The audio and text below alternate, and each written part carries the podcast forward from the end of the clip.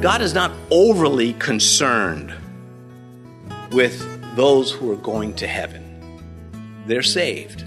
And that means something with him. He, again, he's bigger than death. And he's going to improve not only their life, but their lifestyle. And he knows it. And this is the case with Uzzah, who touched the ark when he should not have, Uriah, who David had, had killed, the Bethlehem innocents, who Herod had killed, Antipas, as God said, my faithful servant.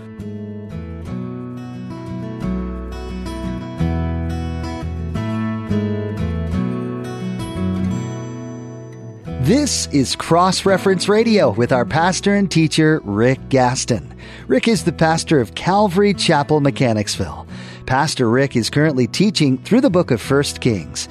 Please stay with us after today's message to hear more information about Cross Reference Radio, specifically how you can get a free copy of this teaching. Heedless Kings is the title of Pastor Rick's message, and today he'll begin in 2 Kings chapter 5. So she goes to the prophet to get him to heal the child.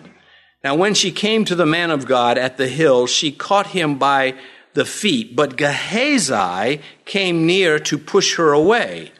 But the man of God said, Let her alone, for her soul is in deep distress, and Yahweh has hidden it from me and has not told me. So there you have Gehazi doesn't know what's going on. The man of God knows something is happening, but God has not yet revealed it to him. And then there is this, the scene uh, after Elijah comes Elisha, the prophet, when Naaman comes and uh, is healed of his leprosy. Uh, he wants to bring the, the, prophet gifts. The prophet turns them down. And then we pick it up in 2 Kings 5. Then he said to him, uh, well, let me back it up before I read this. So Elijah says, Elisha says, I don't want the gifts. Naaman heads home with his entourage. Gehazi says, Those are some really nice things he just turned down, and I'm going to get some. And he goes behind and to Naaman catches up. Oh, my master changed his mind.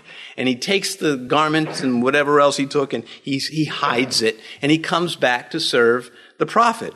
That's when we pick it up in chapter 5, verse 26. Then he said to him, the prophet speaking to Gehazi, did not my heart go with you when the man of when the man turned back from his chariot to meet you? Is it time to receive money and to receive clothing, olive groves, vineyards, sheep and oxen, male and female servants?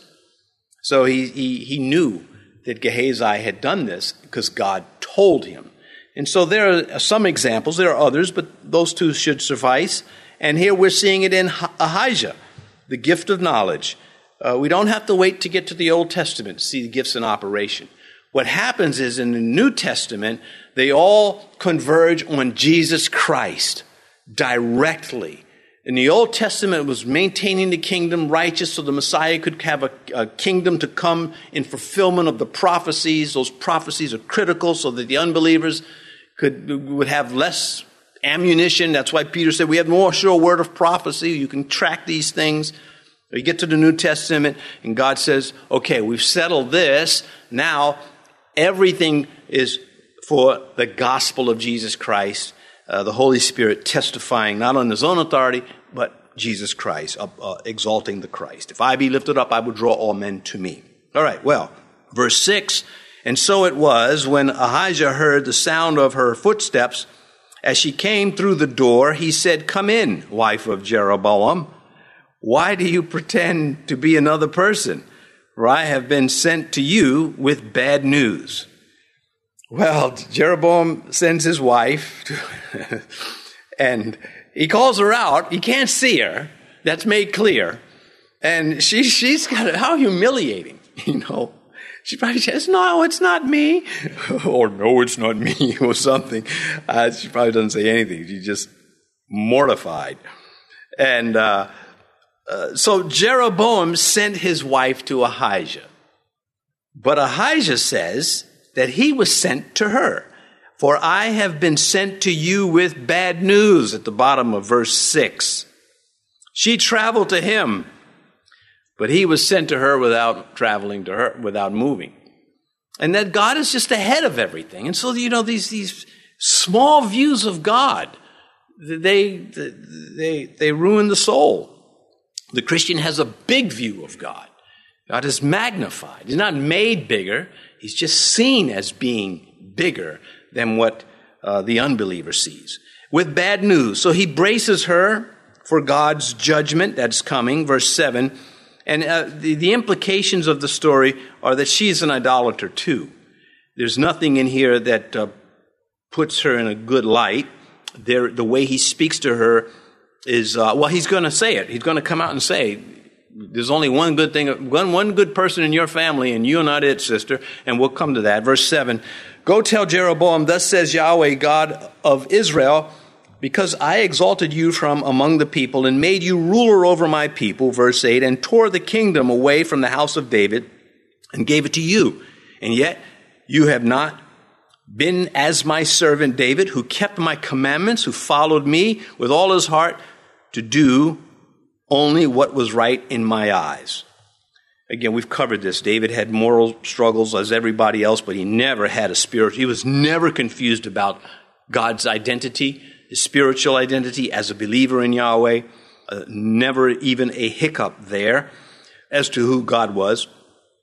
This, um, where it says in verse 7, go tell Jeroboam, thus says the Lord, the prophet is saying, I want you to be clear about this. This is not my opinion. This is God. This is what's going to happen. It is prophetic. And uh, God is reminding the wicked king just who put him on the throne. You'd think that would mean something. Even with just an unbeliever, that can register. Yeah, you know what? I, I do have some allegiance to, to you for helping me out. I mean, how, who makes it to the top of anything without a hook?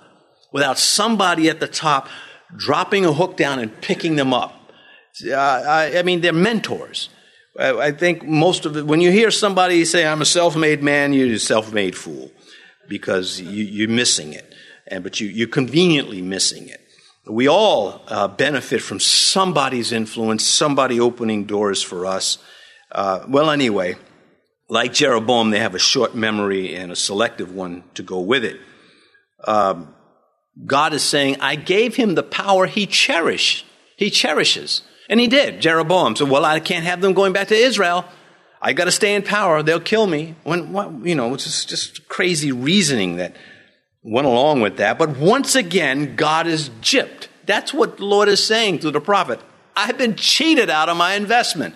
I invested in this man. I gave him every opportunity to have a Davidic type dynasty in the north, and this is what I got. Gypped again.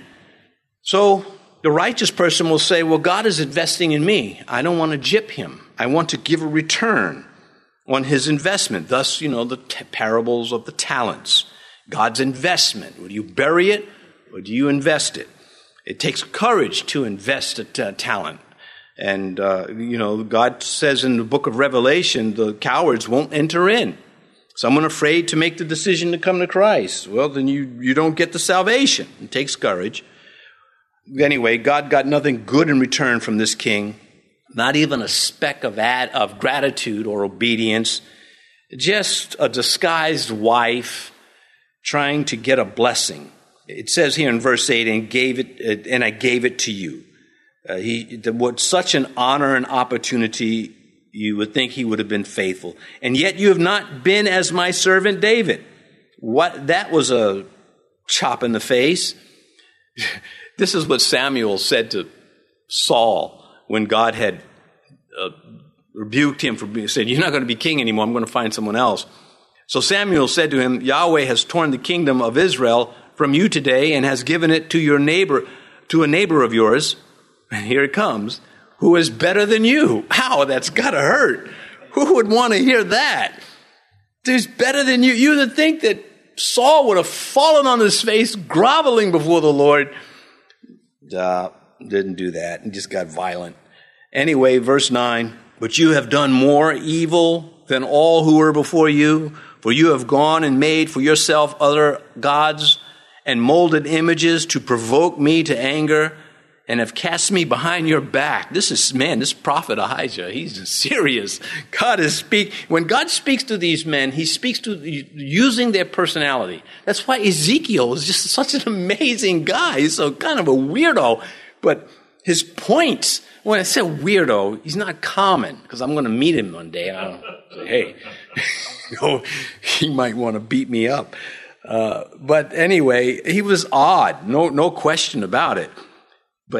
The sarcasms, I have a file, you know, all the wicked people of the Bible, I have another file, you know, all of this of the Bible, and I have a bunch of these files on my computer. Uh, the transition from writing them on index cards to the computer is brutal. Anyway, uh, I was talking about broccoli, wasn't I? Completely lost it. Anyway, uh, it was going to be really good. It'll come to me. Just give me a. Oh, so so this other file. you're messing with me.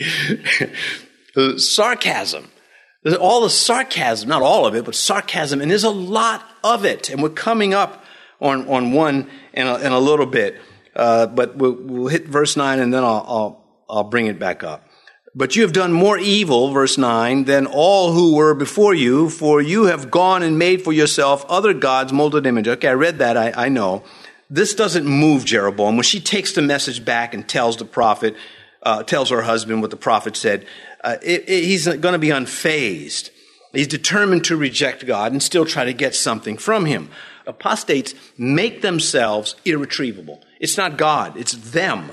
Uh, Pharaoh, uh, with uh, Moses. He made himself irretrievable. These guys were already up to no good. That's why the Jews had to be taken out of there. They were killing them and enslaving them.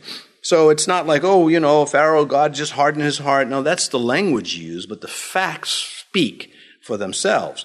Anyway, the molten images, those golden calves from chapter 12, we have in Psalm 115, Isaiah 44, and Jeremiah 10, God making mockery of the lunacy uh, that accompanies idolatry.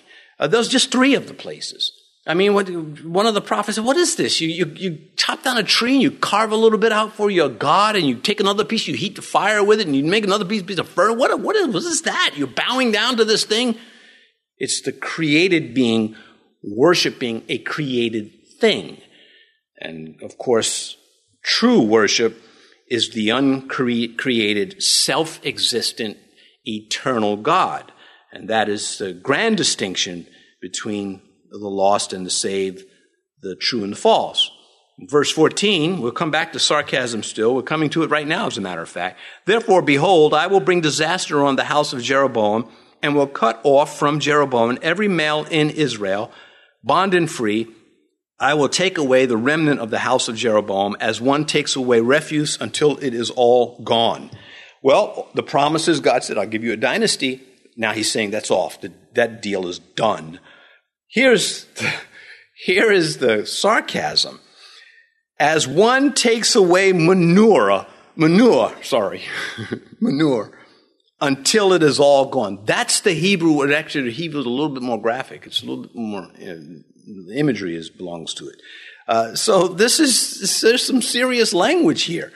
Uh, it's it's not crass or anything like that. It's just to the point. It said, "This is you're damning souls, and this is what you've become like: refuse, dung, and uh, waste removal." Baasha, the king, who will he will wipe out the family of Jeroboam, the survivors. You get that in chapter 15, uh, next chapter. Anyway, verse 11. The dog shall eat whoever belongs to Jeroboam and dies in the city, and the birds of the air shall eat whoever dies in the field, for Yahweh has spoken. And man, this prophet, he's just on letting it out. This uh, judgment is amongst the curses itemized in Deuteronomy 28 for disobedience. So it's not like, oh, well, this is kind of harsh. We didn't see this coming. No, it's in the Bible. And uh, as king, uh, you are going to be a happy meal for scavengers. Uh, that's what's going to happen. Jehu will come along, who also will have a be, God will invest in Jehu, and he's going to turn crazy too. Jehu's the one that had Jezebel killed. Uh, any of you eunuchs up there with me? Yeah, we'll throw her down. Okay, and, and you got to kind of like Jehu a little bit until you get to the religious side and his departure. Anyway, uh, Elijah spoke the same thing to, to Ahab. So it's, it's not the only place it takes place.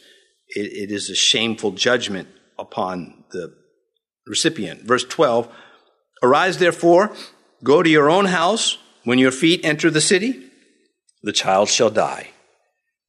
Well, the king's palace, we get that in verse 17, is evidently on the city wall at the city entrance. And as soon as she steps in, the, the judgment is uh, that will happen.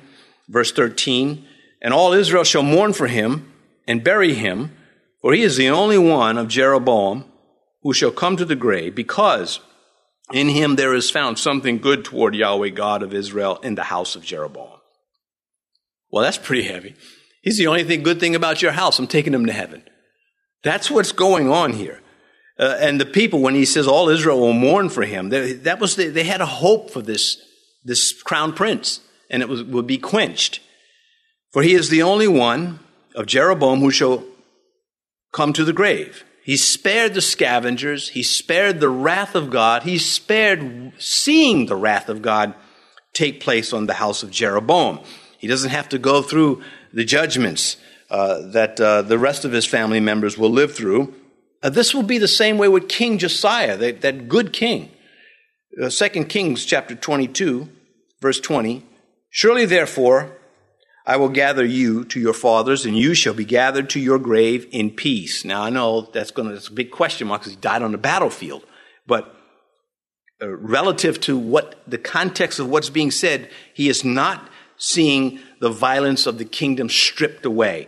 Josiah is not. So we'll get to that when we get to Second Kings. But anyway, he says, "And your eyes shall not see all the calamity." See, there's the context which I will bring on this place. And that's the prophecy that was issued to Josiah that he would be spared seeing the judgments, and that's what's really happening to this unnamed crown prince of Jeroboam. He says, Because in him is found something good toward Yahweh, God of Israel, in the house of Jeroboam. So he's the exception in the evil house, and God is very sure to point, careful to point this out and preserve it over the centuries, the millennium. We tend to think that premature by our standards. Premature death, death of the young, is a great loss, and it is to us in this life. There's no, no question about that. But God has different views about things because He's got a greater view, of course, of everything and eternity. And it, here, in evil times, death is a reward to the righteous, more of an evacuation of a soul than the loss of a soul. Isaiah 57 the righteous perishes, and no one takes it to heart. These are the evil times that he was addressing. Merciful men are taken away, while no one considers that the righteous is taken away from evil. So he kind of just ties it all in together to the, to the eternal, because eternity has been put in our hearts. And without that eternal view, you're lost. With the eternal view, there, there is God, uh, ideally. So if heaven is the most fitting place for anyone, God is simply saying, I'm taking him to the, the most fitting place. Uh, child or adult, either way, the world is not worthy of them. Uh, God is not intimidated by death. We are, because death is our enemy. It is our last enemy, the Bible says. And it will not be finalized until, of course, the, the return of Christ. Well, of course, if we go home to heaven, but on earth. And God always has eternity in view. Always. Uh, I mean, how else could he allow his son to go to the cross? Blessed are those who mourn, for they shall be comforted. Well, Jesus wasn't just throwing that in to fill up his sermon. It's a very, it was one of the biggest parts of the Beatitudes. I like, you know, you know, blessed are the merciful, they shall obtain mercy. Blessed are those who hunger and thirst for righteousness, they shall be full. Yeah, they will but they're going to take a lot of hits. Uh, so you should know that, unless you become disillusioned. He says, Because in him there is found something good toward Yahweh God of Israel in the house of Jeroboam. God is not overly concerned with those who are going to heaven. They're saved. And that means something with him. He, again, he's bigger than death. And he's going to improve not only their life, but their lifestyle. And he knows it. This is the case with Uzzah, who touched the ark when he should not have, Uriah, who David had, had killed, the Bethlehem innocents, who Herod had killed, Antipas, as God said, my faithful servant, they're in heaven. They went right to heaven. Well, they, uh, the Old Testament ones, they had a uh, carryover, like you do at a flight, a stopover. Uh, anyway, no direct flight for them, but for the New Testament believer, it is a direct flight. One pastor from long ago said, said this about God He is never touched with the pity of those who die, it is for those who live.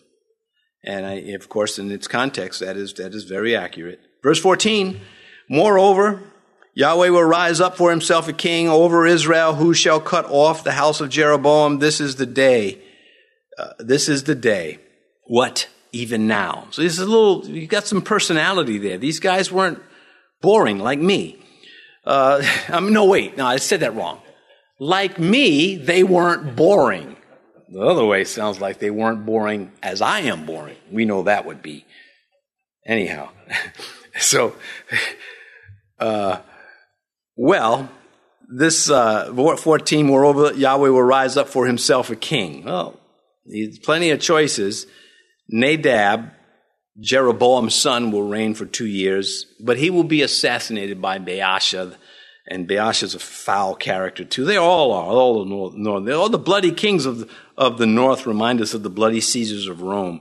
Verse 15, and Yahweh will strike Israel as a reed is shaken in the water. He will uproot Israel from this good land which he gave to their fathers and will scatter them beyond the river because they have made their wooden images provoking Yahweh to anger. Well, this was big to them. For us, you know, how many times have you heard a Christian say, Boy, where's America in the prophecies of the Bible? Why is America owed a place in the Bible? Who says, I mean, there are a lot of places. Why should America get one? Or what about, you know, Mozambique or Tappan Zee, New Jersey? I mean, they're just, well, that's New York anyway. Uh, just, you know, we would like to know things. Well, in those days, they were, they were knowing those things and they weren't good. So now the prophecy shifts from Jeroboam's house to all the northern uh, in that region. Shaken the reed, a metaphor for destabilization. Uh, the prophet sees 200 years in advance. It would be about that much time uh, before these things happen. They will be scattered in exile, as he references here, to the Euphrates, east to the Euphrates River. And we'll see this in 2 Kings 17 fulfilled. Verse 16 And he will give Israel up because of the sins of Jeroboam, who sinned, who made Israel sin. Well, uh, God is saying, you know, they have no intention of obeying him. They keep provoking him, which is an interesting study all by itself. Uh, well, if you have no intention of obeying me, God says, I have no intention of protecting you. He's still talking to the, to the wife. Uh, the sandcastle religion just cannot withstand the tide of truth. And uh, unfortunately, people find out too late. He made Jeroboam Israel sin by not, not by filling the northern kingdom with saloons, but with idols. That's how he did it. Lies about the only true God. Verse 17 Then Jeroboam's wife arose and departed and came to Tirzah. When she came, to the threshold of the house, the child died. He went to heaven. In verse 18, we know that because God said he found good in him. Verse 18, and they buried him, and all Israel mourned for him according to the word of Yahweh, which he had spoken through his servant Ahijah the prophet. So again, God saying this was not a random death. I called it, and there's why I called it. And uh, uh, and with all this evidence, they're going to just deny the Lord nonetheless. They just have this inability to connect dots. It's like we don't like where number 26 takes us. So we're going to connect number 25 with number 9. And they have this Picasso they end up with that they're boasting about as they go to hell. That is a picture of what irreverent man does. It just will not connect the dots you know, a scientist is so true to science, you know, uh, or even math, mathematics. Two plus two is always four. There is no exception. You can travel to Mars uh, uh, with Hubble, and it's it's still going to be two plus two is four. And yet, they're going to tell you all about evolution as being science when there's no proof And it's just it just takes your breath away that man, these guys are really smart in a lot of areas. They even invent stuff we all benefit from. But when it comes to God, they're morons. Thanks for joining us for today's teaching on Cross Reference Radio. This is the daily radio ministry of Pastor Rick Gaston of Calvary Chapel, Mechanicsville, in Virginia. We trust that what you've heard today in the book of 1 Kings has had a lasting imprint on your life. If you'd like to listen to more teachings from this series or share it with someone you know, please visit crossreferenceradio.com. We encourage you to subscribe to our podcast too, so you'll never miss another edition. Just visit crossreferenceradio.com and follow the links under radio. Again, that's crossreferenceradio.com. Our time with you today is about up, but we hope you'll tune in next time to continue studying the Word of God. Join us again as Pastor Rick covers more in the book of 1 Kings on Cross Reference Radio.